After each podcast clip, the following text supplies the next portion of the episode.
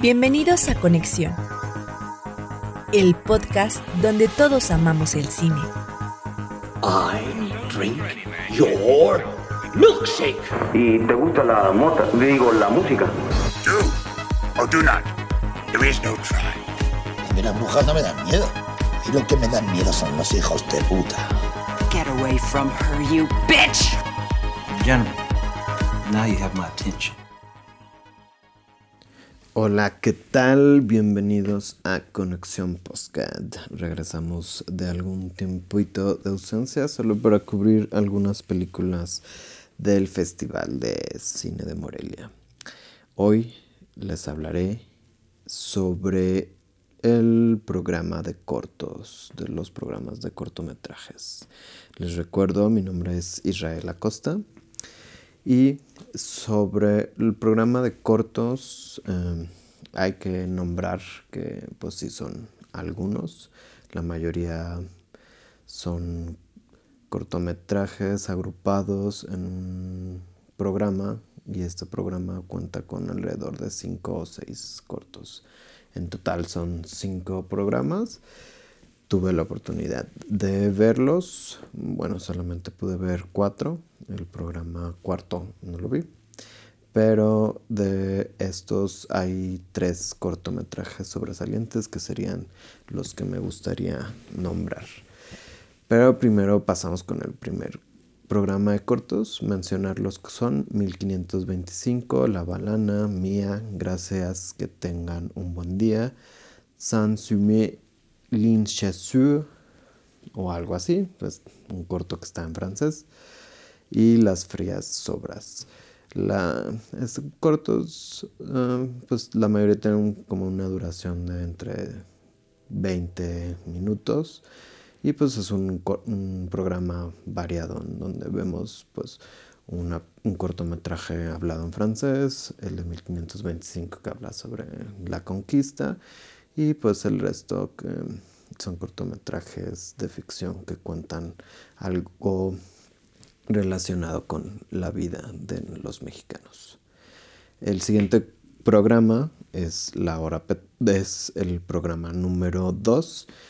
En él hay un cortometraje que me llamó mucho la atención y pues estos son La hora petrolera, La lengua y el olvido, Guanacatiti, Verónica, Bien parecida y Frontera. Frontera es de Ana Sofía Torres, es un cortometraje que actúa Dania Bobbio y pues es interesante ver lo que nos muestra en, en este mismo porque pues nos habla de dos realidades, una que vemos en la manera en que actúa Dania Bobbio y pues que lleva una relación con alguien que es galerista y esta tiene que encontrar qué es lo que realmente quiere dentro de su vida. Es un cortometraje de una duración de 20 minutos, pero es interesante al ver cómo vemos a Diana haciendo un papel más dramático y que tiene mucha relación con, con el cine. El programa 5 está contemplado por el cortometraje Anónime Wanderlust, Corpúsculo y Verano. Estos cortometrajes también están variados, pero de aquí la verdad es que no hay ninguno mucho que mencionar porque el, el, inconveniente que yo tengo con los cortometrajes es que a pesar de que tienen, tienen un límite de tiempo para narrar, como, como en los cuentos, estos mismos no, no aprovechan esa oportunidad y a veces tratan de abarcar más de un solo tema en un espacio limitado de tiempo, lo que les hace más peligroso. O este, estos mismos, más allá de narrarnos algo interesante, nos narran pues problemáticas que pues te quedas con una simple reacción que fuera como la me y pues obviamente no por ser tan cortos se nos pueden olvidar. Como en mi caso, esta vez no selecciono ninguno de este mismo programa.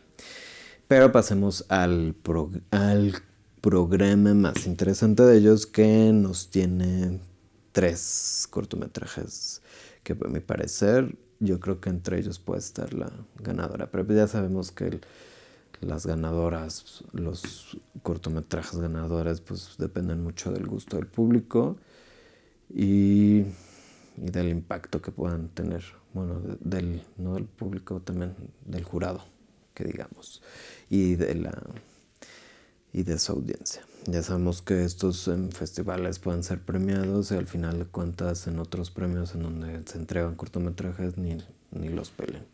Entonces, de cierta manera, pues también es una forma más que nada de descubrir a sus autores. O si hay un autor ya consolidado, pues que siga llamando la atención.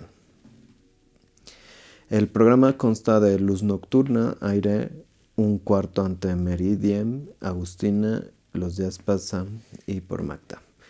Los primeros que nombré, Luz Nocturna, de Kim Torres, estuvo dentro de la selección oficial de Cannes. No ganó, pero es una película de coproducción costarricense y es interesante porque pues, es uno de los primeros cortos que aparece dentro de esta selección. Y además de llamar la atención en Cannes, pues lo importante es que nos cuenta a través de los paisajes como son llenos de silencio y otros mm, momentos de alegría. Una chica de 17 años pues tiene que cuidar a sus dos hermanos más pequeños y pues al final tiene que descubrir que pues la realidad es que su madre no va a regresar y cómo les tiene que contar a ellos y contarles pues la verdad de su madre. Mm, Costa Rica es un país lleno de montañas, entonces es interesante ver cómo en este poquito tiempo, alrededor de 14 minutos, nos cuenta una historia sobre el abandono. La siguiente es Aire. Y Aire me parece también muy bueno porque habla sobre los recuerdos y el trauma que tenemos ante una situación que nos haya marcado en nuestra infancia y como está siendo padres puede seguir repercutiendo ante, ante nuestros propios hijos. Kenia Márquez pues ya es una directora mexicana consolidada que ha hecho últimamente series para Netflix, pero que eh, asfixia su antiguo largometraje, estuvo en este mismo festival y que nos llamó mucho la atención y que además también obtuvo varios Arieles con sus mismos actores. Y aquí repite actuación Raúl Briones, un pequeño personaje, porque pues, también el cortón dura 20 minutos, pero pues ya sabemos que siempre lo hace estupendo. Y la manera en que nos muestra este tema Kenia Márquez, pues lo hace con sensibilidad, que es lo importante ante este tipo de, de temas. Y pues sería todo. Me gustaría despedirme y recomendarles pues que si quien piensan ver cortometrajes dentro del festival, pues pasen a ver el, corto, el programa de cortometrajes de ficción, el número 3, que seguramente ahí vamos a tener a la ganadora. Bueno, eso esperemos, pero como ya le dijimos, eso no depende de nosotros, sino del jurado. Muchas gracias por escuchar Conexión Podcast. Nos vemos y esperamos seguir más tiempo por acá. Saludos.